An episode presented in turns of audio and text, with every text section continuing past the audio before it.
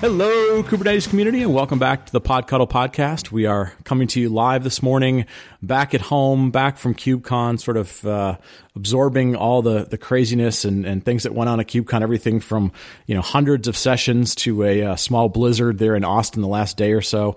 Uh, Tyler, how are you? Uh, how are you recovering from KubeCon?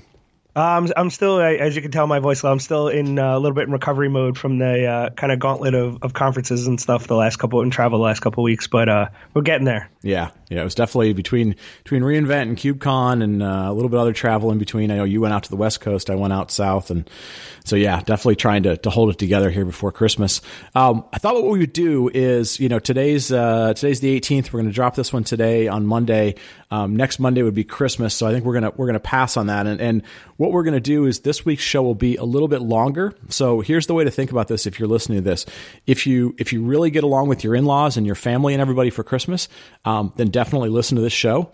If you don't and you need a distraction around the holidays, like hold off on listening to this one and uh, and tide it over to uh, to Christmas time because we're not going to drop one next week, and and this will this will help you get through the family and, and all that other stuff. So, um, but I thought what we would do is you know a lot of times people want to do uh, prediction shows and uh, and other stuff. The, the one thing I, I, I don't love about tech prediction things is they tend to always fall into one of two categories, right? One is either, hey, um, I work for a vendor, and what I'm going to predict happens to exactly align to the portfolio of things we have, and and therefore we're all geniuses, and we've you know we've built what the future looks like, or they are they are so far out into the future like everything is uh, you know flying cars and you know cryptocurrency and you know like and they're all like and that is all going to happen next year and so what which well there's there's also the third category of the very uh, broad, blindingly obvious. Like next year, I think cloud's going to be a big thing. Like, yeah. whoa, whoa yeah. no dramas there. People will use computers. Uh,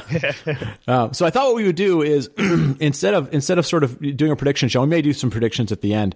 Is sort of look back at the year and kind of put it in the context of you know how did how did the Kubernetes space evolve, um, and and also put it in the context of you know a lot of times people you know I mean we started this year literally with you know there were there were multiple options of container schedulers um, where that people were like actively debating. Hey, you know, it was one going to do better than another?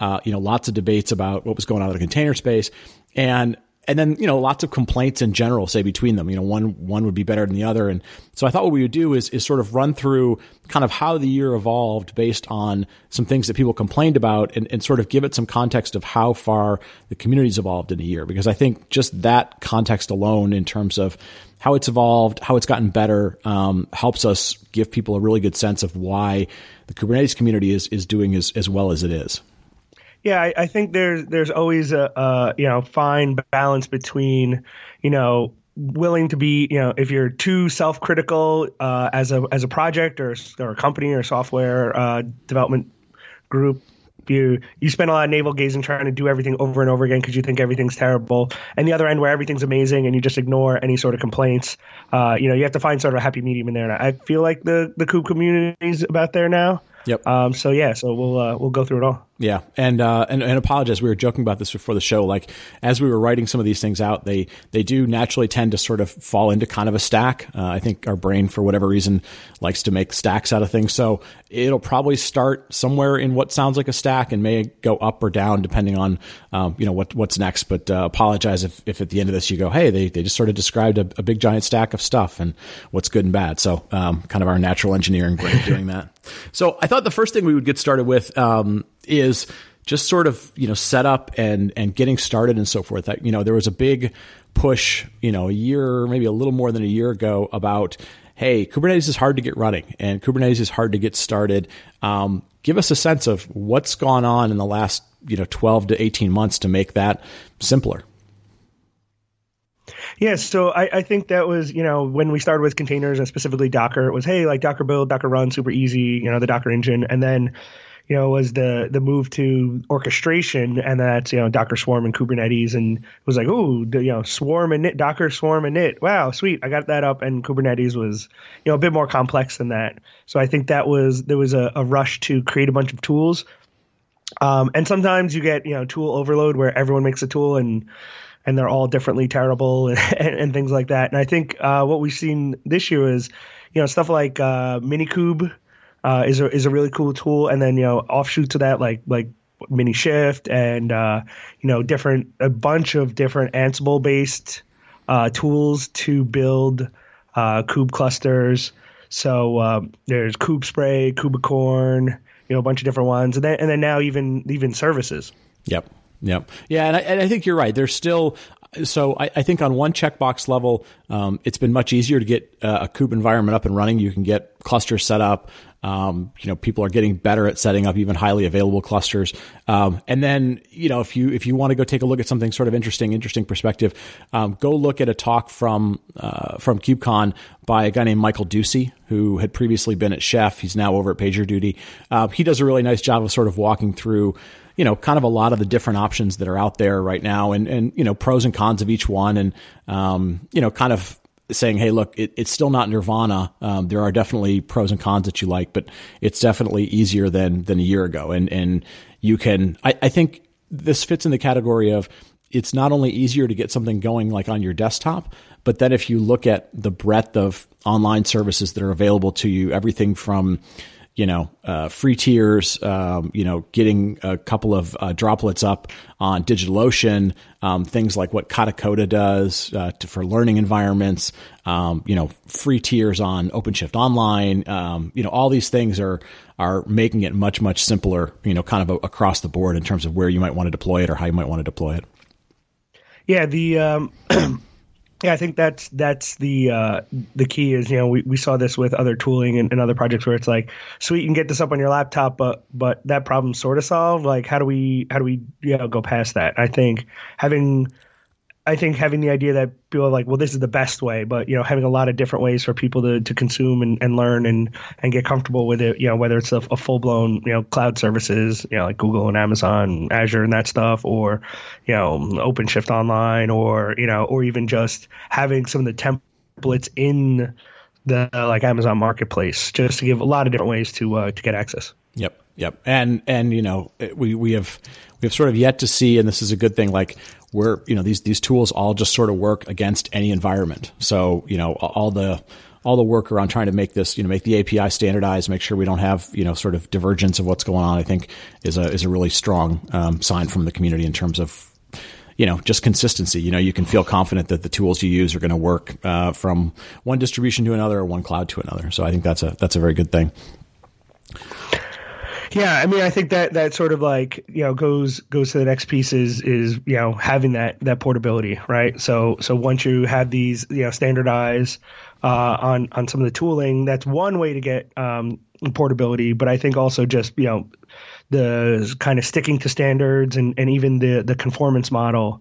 Um, I think it is critical to that's what people want when you want open source. The idea is I'm, I'm avoiding, you know, being stuck with one particular uh, you know distribution or, or vendor or whatever. Yeah, and I, think you know I think the the conformity portability thing is is I think we're going to end up talking about it in a couple of different ways in 2018. I think for for a while it was just hey does does such and such a cloud support uh, you know, Kubernetes, which, you know, we sort of got through all those check boxes this year. And then, um, you know, we had the CNCF test, which we've talked about before. And the nice thing about those is it is just the exact same test that, you know, everybody has to, to comply to for, you know, for the API and so forth.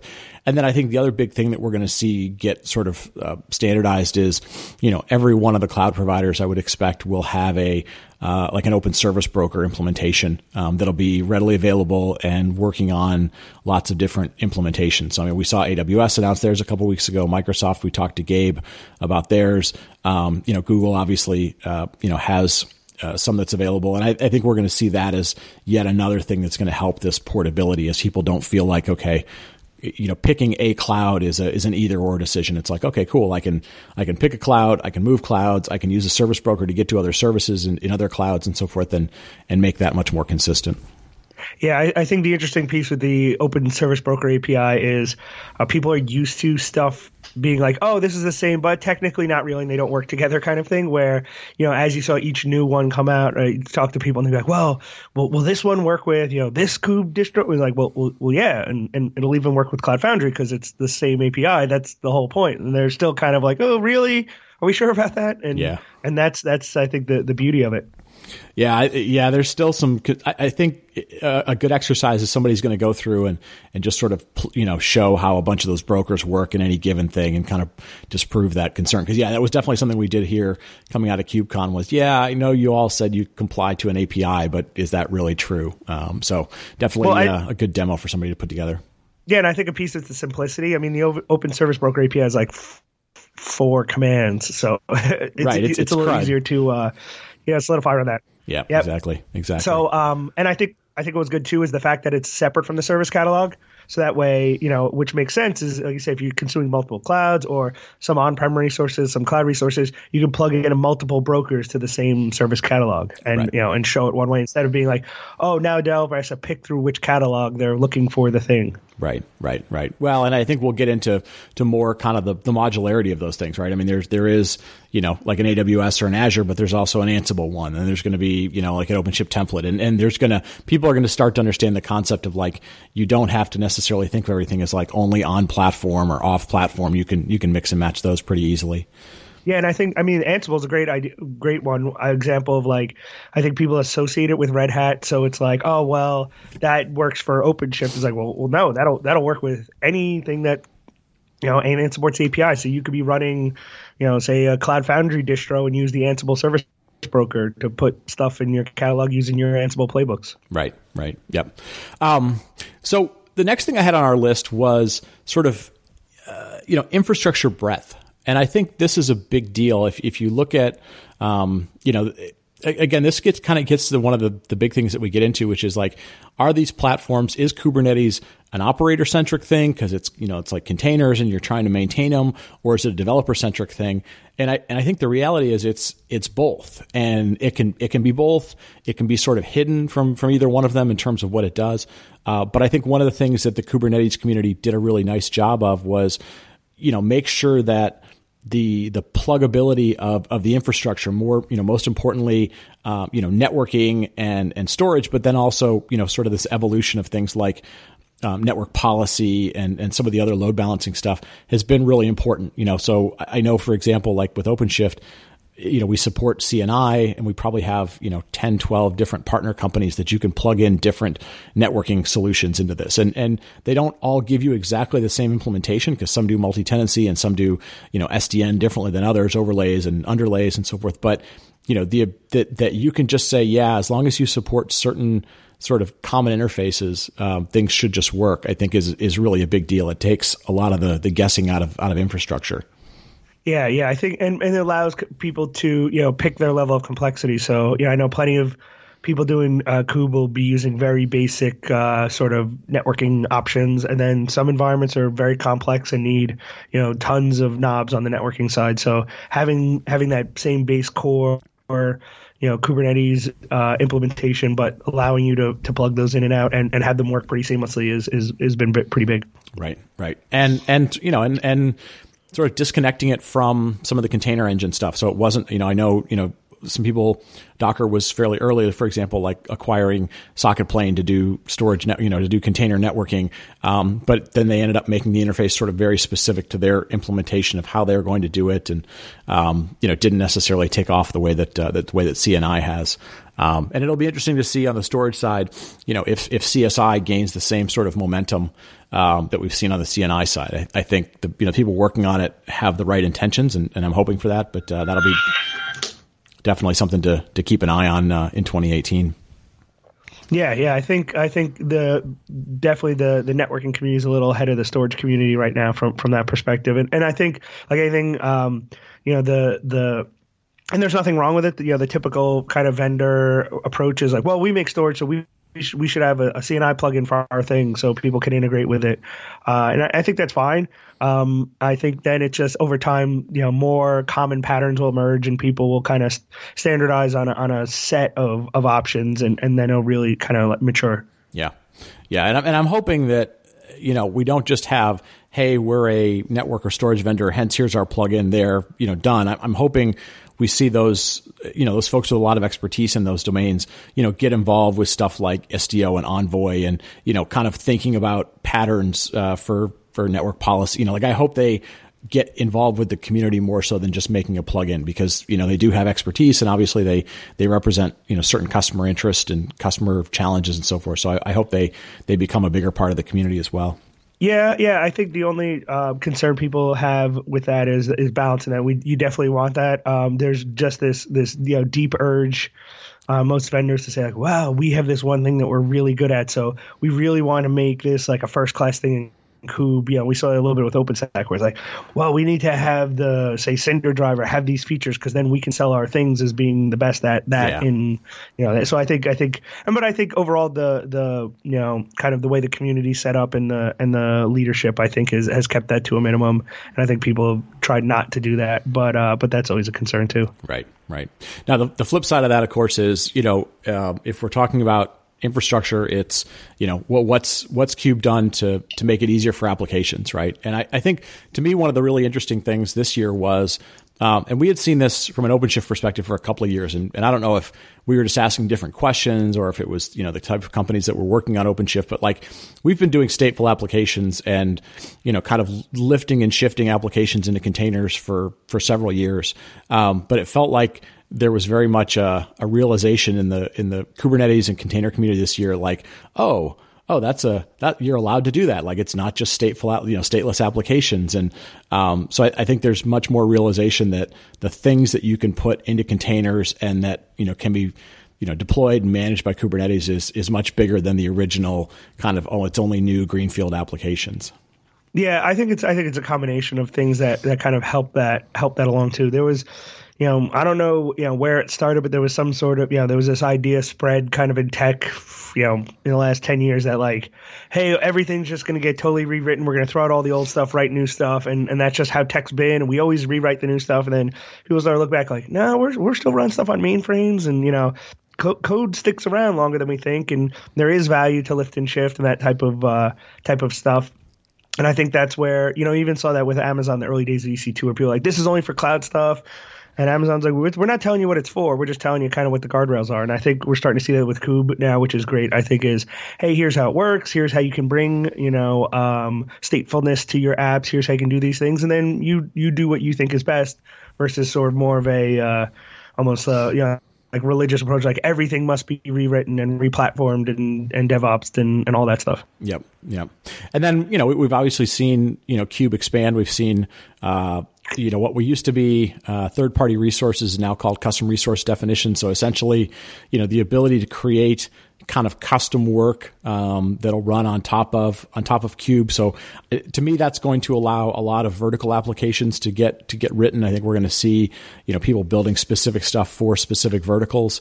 Uh, you know, we've seen sort of the the function as a service serverless working group or you know discussion area happening within Cube. So we've seen different implementations of that happening. Um, you know, we're seeing batch jobs and stateful stuff become you know kind of come out of alpha and start to get stabilized. So I mean, I feel like um, you know, and then you you know you include stuff like you know we talked to Jeremy Eder about the work he's doing around high performance stuff and HPC, and I mean I feel like in 2018 we're going to very much be able to say like yeah any any application that you want to put on this for the most part um, you know there's there's going to be some pretty well known ways of doing that and and the technology we baked into into cube in ways that that you can feel very comfortable dealing with that. Yeah, I think I think we're we're super close there on the Linux side, with the exception of like you said, some of the you know high performance or, or custom hardware pieces where like there has to be some GPU scheduling and things like that. But but obviously, we talked to Jeremy, that that's moving along pretty quickly. Um, I think the the last missing piece, which you know, talking to Gabe uh, last week, is is the Windows side of the house, and and as that all comes together, I think it'll be you know kind of that vision that that people are hoping for with Kube, where it's hey, here's one platform to run your apps if they're new, if they're old, if they're Windows, if they're Linux uh, come bring them here. Yeah. Now, window, the Windows thing is going to be very interesting, and then I think that to a certain extent, um, people talk about sort of this, this SMACK stack, uh, which is you know much more big data uh, specific. I think that still has some evolution um, to happen, which I, I, think will happen fairly quickly. Um, but you know, still you know, we, we see some people that say, well, you know, that, that's still a better fit for say like Mesos, for example, just because of its its lineage and, and having dealt with a lot of the big data specific kind of two factor or two two you know two tier scheduling around that. But uh, definitely definitely another area that's going to come along like Windows is. Yeah, yeah, I think the uh, you know, the what people always are, you know, it's it's not always doable, but people are always looking for the like, well, if I could have one thing instead of two things, even if it's not the, you know, the ultimate best at both, uh, I'd rather have that. So I think that's what's kind of driving some of that too. Yeah, yeah, and we've seen that in a lot of customers where you know they'll do a POC of a couple of different technologies and and you know the PLCs will do well, and then they try and justify an ROI of having a bunch of different stacks, and, and that doesn't tend to to work itself out. So people eventually, like you said, come around to okay, as long as it's good enough and it generally works, and, and I can I can put a lot on that. I can I can save a bunch of money in you know one set of operations, one set of training up people, you know one set of process, and and so forth. So definitely definitely an important space. Yeah, I think that you know people are starting to finally put the value on efficiency and and operations and and stuff like that outside of just like well what is the best you know which which widget has the lowest you know millisecond response time or something like that for this application and say well if I have 10 different ones for these 10 different use cases I'm actually it's actually worse because I have all these other things to support. Yep. Yep. Now, one area that uh, you know, I, I, don't know that either one of us are sort of experts in, and we've, we've said this before on the show, but um, you know, security definitely took a, a, big jump in the Kubernetes community this, this past year. I think you know there was there was some talk early on that uh, you know, Kubernetes kind of was great at scalability, um, you know, and it, and it, has certain things built in from a security perspective. But as you know, as with everything in security, like that, you learn more about security kind of not just in theory, but but in practice. And you know, as people were trying to figure out how do you make it compliant and so forth, um, some areas popped up. You know, how do we how do we manage secrets better? How do we make sure that things are sort of you know secure by default, if you will?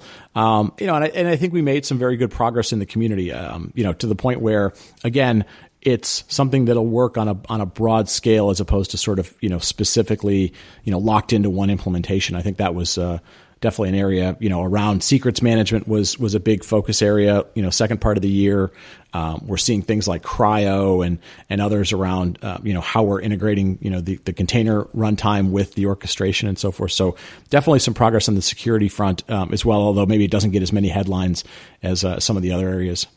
Yeah, I, I think it's sort of like a, a two two uh, piece approach. One is yeah, some of the core stuff in Kube, whether like I said, improved secret handling, uh, you know, slimming down stuff like like like a runtime like CRI-O being much you know much more lean and mean and, and limited kind of uh, components that you that you don't need right so anytime security you can strip out stuff you don't need is is always good um, but then also just you know, creating those interfaces and enabling the outside stuff. So even stuff like RBAC, and then being able to integrate with, um, say like Active Directory, or in the case of uh, Heptio's uh, plugin for Amazon to use the Amazon IAM model in with Kube and, and all those types of things. You know, allowing the outside security resources, you know, that are that are there already. You know, companies like Black Duck or whatever they're doing container scanning, and just being able to integrate those in a way that each customer, you know what fits their security needs, they can plug in the appropriate thing without trying to put it all inside of Kube.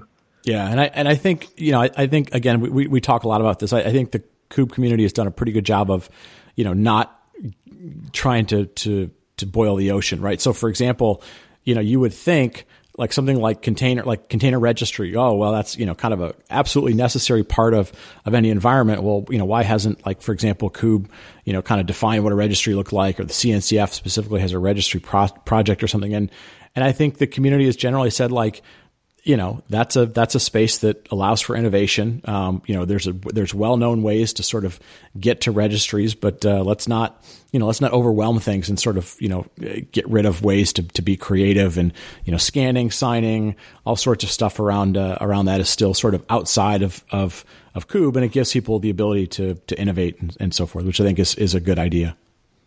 Yeah, I mean, as you know, forcing that you know adherence, whether it's you know strict via testing or whatever, or just you know sort of community uh, approach, but just keeping those adherence to standards is is the key to make you know the the ecosystem grow like this. And and also providing i think predictability and apis and versioning and stuff which i think kube has, thought a lot about as you know releasing new versions. So i think those type of things allow a really good third party ecosystem to flourish and and meet needs and like you said quicker sometimes even than than the core project can because there's just too many too many moving pieces. You can't work on it all Yep. Yep. So I, you know, I, I, think we're sort of maybe we're about halfway through our list of stuff for the year, and a lot of the stuff we've talked about has been very technology centric, right? You know, which which technologies are there, which interfaces are there, you know, what's what's expanded. What what are some of the other things that, that you've sort of you know been thinking about in terms of where Kube has uh, has gotten better um, or or has been expanding its reach? Well, I mean, I think the the uh, the performance computing stuff, like we talked about with Jeremy, I think is an interesting area for a number of reasons. Uh, you know, they have that performance sig uh, to focus on it. Uh, but it's it's interesting because it crosses to me it crosses those industry verticals, whether it's you know oil and gas or whatever, high frequency trading, or you know say uh, HPC, or and I think now also sort of like the ML, you know, machine learning, AI type stuff that are taking advantage of, of uh, specialized hardware like using GPUs uh, to process some of that information. So I think it's all about not just how do we run these applications on here, but if they require specific hardware, how do we you know how do we schedule that within Kube in a way that's not, you know, highly customized and and and brittle. You know, we want it to be a, a sort of normal model. So I think, you know, the focus on that this year. Uh, and seeing you know people start really bringing that together, I think is setting the table for you know as these type of technologies start to spread into more and more you know companies having those pieces in place already. Where if you're hey we're already doing Kube, we're running a bunch of our you know key say we're a bank, we're running a bunch of our you know core banking type apps and you know web banking stuff but oh we have this area they want to start doing some you know specialized high frequency trading things say with you know blockchain or something like well where are we going to run that well we already have this platform and it already you know they've already been doing this for a while so we could do that over there yeah. Yeah. I know some of the companies that I've talked to, you know, just again, really early initial stuff around some of this higher frequency, higher performance stuff.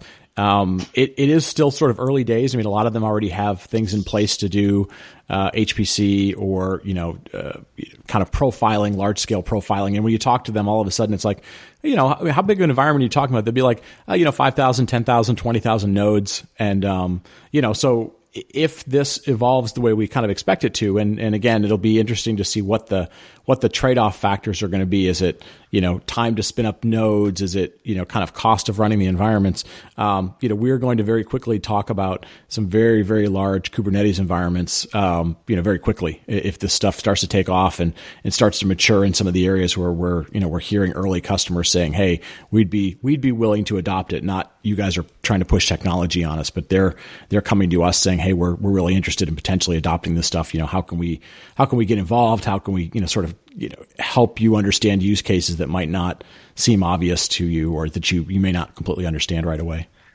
Yeah, and I think that's where we're going to see more sort of you know um, niche technologies show up in the ecosystem for stuff like say like InfiniBand, like CNI stuff for InfiniBand, and and things will bring that in. But again, that's the nice thing of the model is you know you have the appropriate drivers and, and it's set up and it's it's there's no special thing that has to happen with Kube because it's it's handled it through the plugin. Yep, yep, exactly, exactly.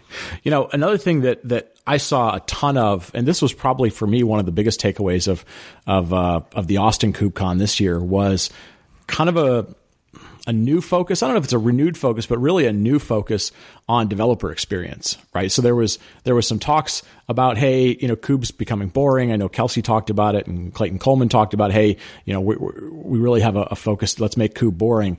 Um, but the flip side of that is, anytime something becomes boring um, or you know pretty well understood or beginning to be understood, it's like, okay, what's what's a new area where we can optimize? And and to me you know, developer experience and a whole new set of developer tools around developer experience are, are starting to sort of explode um, in this space. Yeah, the um, I think I think it goes back to like I said earlier, like having the right balance of, of being self critical and, and or or not caring is I think this was a good kind of balance here of hey look with Kube's awesome, it runs great, but we could here's an area where we can do better, right? The you know comparing the you know experience of of of other types of options to be like, well, I got to make manifests and Docker files and things like that. And is this really the best, you know, we could do for developers? And say no. So let's figure out a couple other ways to do it. Um, I thought it was a was really was really, and you saw it as sort of a theme through the keynotes in Austin. Yep.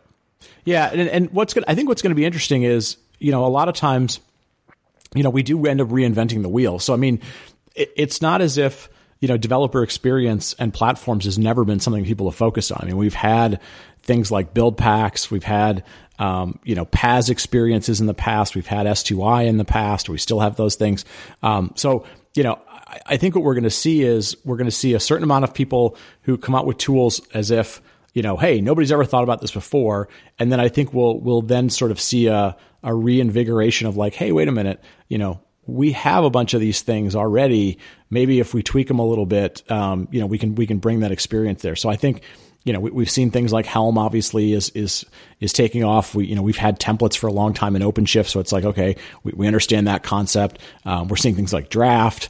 Uh, we're seeing things like Brigade. Um, you know, we're going to start to see more visual ways of doing this stuff. I mean, we've seen that over in the AWS community with um, you know with with like the serverless stuff, and so I, I think we're going to see people are going to want sort of standardization, right? And we, we, had Helm sort of standardized. I think in the rest of the tools, we're going to have kind of an explosion of, you know, different options and different choices. And, and quite honestly, like I think if you get 10 developers in a room, like they have 10 different opinions on stuff. So, um, I think it's going to be good. It's going to be a big deal for 2018 as to, you know, what shakes out. What do people really like? How much can be reused? How much can be, you know, applied from one vendor to another and, and how much ends up being sort of vendor specific tooling?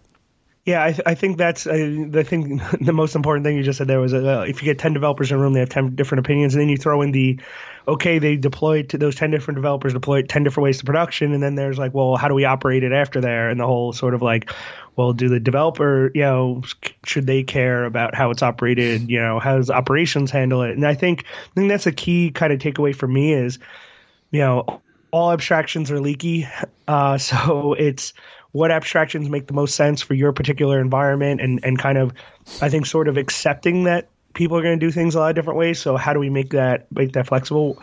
I thought uh, Brendan Burns's presentation on uh, Metaparticle was was interesting. Was basically let's bring those let's abstract that all the way up to the language. So say i'm writing in python i can just put a uh, a decorator on my python function to tell it how i want it containerized and run on kubernetes. And you're like well that makes sense. You know that's if you're a developer you understand you know programming language. But at the same point like well if you're a developer do you really know how you you know you the person that should be making those decisions on how it's packaged or run or is that operations or you know is this now devops or you know and each each customer is different too you know in, in some environments it's a it's a you know small team doing all of it. In other environments you know really big environments it's different groups. So i think you know the idea that there's one best abstraction or one best way to deploy apps and you know and that's i think where you, you see some of the kind of mistakes of, of more strict PaaSes in the past was like, well, this is the best way. We just have to get everyone to do it. Um, and like, well, it depends. It's like yep. in a perfect world, but for us, that may not make sense. So I think having this whole kind of diversity of, of options, but again, all under the covers, use the regular kube APIs and commands and, and are all compatible. So one developer can build something in draft and one person can deploy a Helm chart and you kind of all end up in the same place. Yeah, I, I, always I always sort of have two rules of thumb, I guess, at least in discussions I, I have in talking to different companies. You know, like they'll they'll say, well, we you know we, we really like this, for example, and and so the one question I always ask them is like, okay, um, do you believe that everybody in your company, all of your developers, or you know the mix of say developers writing code and say operators who might be doing lift and shift, do do you think they're all going to want to use the exact same tool? And in some cases, it's, well, they won't get a choice. We're going to dictate that. And if that's the case, okay, um, you know, try and find a really flexible tool, which sometimes is challenging. Um, or, you know, if they come back and go, well, you know, we're not sure and, you know, we know some are going to like it, you know, make sure that, that you're, you understand that you're going to need to support you know different ways of dealing with it. Some people who want to push containers, some people who want to push code, some who you know want interesting ways of of linking into the CI/CD system. Make sure you kind of understand. Okay, you're probably going to need multiple paths, and then the other one is sort of you know don't fall in love with the fallacy of hey I saw a demo and they did something in two minutes and they pushed it production and you went oh that would be awesome because it's like do you do you really do you push to production? Do you allow your developers just off their desktop to just push to production? And in most cases, it's like, oh no, we don't do that. There's a whole there's a whole process of you know, a it goes through all the normal testing phases and automation phases, but then we also have uh, you know, we, we, have gates that protect, you know, when when we deploy to production and so forth. So, you know, demos are really cool, but don't completely fall in love with the, you know, hey, here's one command, it automatically goes to production, and you know, everything in your, you know, like, hey, that that command has essentially become sort of your DevOps savior or silver bullet or something. Yeah, yeah, and I think we're also seeing, you know, going back to the security thing earlier, and, and in here with the developer experience too, is, you know, kind of a lot of containers are just designed with that sort of hey well it's it's it's going to have root access and and that's just you know the privileged container model. And it's like well for some things you have to right? If you have access to specific hardware underlying or some things like that. But but both Docker and and OCI and, and you know Kube have, have done a really good job at removing the number of things that that needs. So by default, you know, kind of following that security model of non-root containers should be the default, and, and we're starting to see, you know, people really get a handle on that and and start to make those switches. Yeah, yeah. I mean, we've seen. Um, you know, we've even seen people like Bitnami who who basically built an entire parallel catalog to to all of their container stuff that you know that is you know non-root, um, and in some cases it's specific to OpenShift, but other cases it's just like you know you don't that thing doesn't need to run as root. Why would you you know not you know make it sort of secure by default? So I think that's a it's a good evolution we've seen. Yeah, here here's an Nginx container. Uh, it needs it's privilege access. Like, well, wait, why? right, right, exactly. So the last thing I had on our list before we before we make any sort of uh, predictions for the future was, um, you know, obviously we, we, we, began this whole thing with maybe it's hard to get Kube up and running, and we talked about how that's evolved. Um, let's talk a little bit about how it's become easier or how we're sort of gaining various experiences about operating Kube environments um, and and how that's evolved, uh, both you know for good for for good, you know for for better, and then in some cases, sort of it's becoming invisible. Yeah, I, I think the uh, you know one of the key things is you know a lot of the companies that are heavily involved with, with Kube especially you know starting with Google and then you know Red Hat, Microsoft, and others are are operators. So you know, getting that operator experience of like, ooh, we're running Kube, we're, we're, running into this problem a lot, and we need to fix this. And I think it's kind of reminds me of the very uh, very early days of OpenStack when it was Rackspace and NASA, who were both operate just full operators, and you know fixing things as they broke and they saw them in their operational experience. So I think that's that's good here to see how that gets better and feeding that information back into the overall thing versus like, hey, we want to put this this widget in here so we can sell it easier. It's like, well, we're gonna have to run this, so we, you know, if that's gonna make our lives harder, we we better think really hard about that. And I think, uh, you know, seeing that you know, as people tried new things, seeing it move into the product. So, hey, you know, I think very early days it was like Elk Stack, uh, for logging. And then, you know, you know what, but people, a lot of people started using FluentD instead and had some advantages. So now, you know, it became like the Elf, Elf stack, uh, that people were using. And you start to see that kind of flow upstream. Yep. Yeah. And, I think we've seen, you know, we, we've, we've sort of benefited from, you know, from experiences and from scars and, and scabs and stuff. I mean, we're starting to see, um, you know, the companies that, that run online environments. So, you know, like in the OpenShift case, um, you know, we've, we've made a very heavy push to make sure that, um, you know, what we, what we push out into the community in terms of best practices and reference architectures is, has been reflected in what we do in our online environment so that, you know, we, we know what it does at scale. We know what it doesn't do at scale. Um, you know, we're pushing back into things like Prometheus and so forth. Uh, but we're seeing this from from everybody who's who's doing this. You know, is is how do you how do you take that experience from running those environments and then kind of trying to figure out ways to bake that into the into the software that you deliver or the services that you deliver.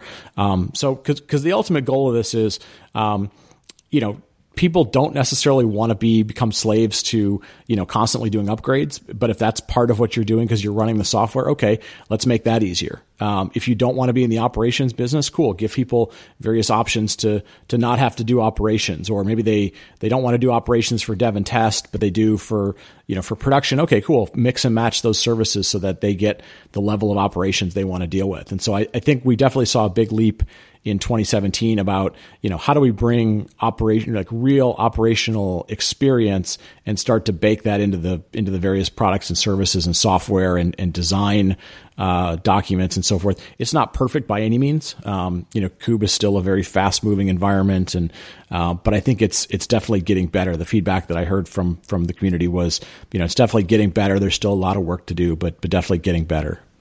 Yeah, I, think I think that's the the you know the speed at which I've seen. Um, you know some of these newer you know fixes on the operational side move up, and then also just the the visibility. I mean, you know, thing, uh, working with other projects and stuff, and seeing it's like, oh well, you know, is if you t- do a talk about like said, logging or monitoring or something, people would would pack the house because it's like, well, we don't hear about this much, and we're all, you know, all we hear about is installs and things like that. But how do we operate this thing? And I think I feel like you're seeing a lot of operational content like Prometheus and things like that being talked about in the community is sort of like a, a you know first class citizen of like, well, hey, here's how we how we operate, which I think shows a lot of maturity. Yep. Yep, people are making uh, day two and day you know three seventy four as important as day one, which is uh, which is important. Well, listen, man, we've been going for a while. I think that we, have sort of hit uh, most of the things that we had on our list for you know how Kube's evolved this year. Um, do you want to uh, look into your crystal ball and, and, make any sort of projections for uh, for twenty eighteen? Um, yeah, so so I think the the two things that uh, yeah, the one my generic and, and obvious prediction is yeah, with uh, Windows support landing next year uh, in Kube, I think we'll see a, a big explosion of, of use cases, uh, especially in maybe even some of the smaller shops that have a lot of Windows uh, starting to, to move to Kube, and and off of that, I, I think my my sort of a little bit of a reach is uh, virtualization, you know, kind of virtualization and containers kind of you know kind of running into each other. Like we saw the Kata containers uh, stuff at uh, KubeCon, uh, KubeVirt, things like that. I think what we're starting to see the switch of hey. I'm running some sort of you know virtualization IaaS layer, and I want to run Kube on top of it, and, and here's how I do that. too. uh, I want to run Kube as like my core sort of management layer, and then for the stuff that still needs to be in VMs, I want to run that in Kube somehow. And I think that's where you're starting to see some of these other other capabilities show up, and and and I think that's really where the rubber will start to meet the road of people, whether it's lift and shift or you know just you know my wholesale migrations, sort of from a traditional uh, um, virtualization model to uh, to a container centric kube centric one. Yeah, no, I think that I think that's a, a really good prediction because I, I think to a certain extent, um, you know, we're we've seen a lot, a lot of production Kubernetes. And, you know, I, we, we obviously can't give away any numbers from a Red Hat perspective, but, um, you know, very, very large amounts of growth, um, large number of, you know, Fortune 500, Fortune 1000 customers that are, that are running this production. And, and the thing we hear from them is always, you know, expand our footprint, help us get more application to this. And I think that leads itself to, you know, kind of the pragmatic technologies you're talking about, you know, Windows applications, you know, kind of the blurring between virtualization and containers.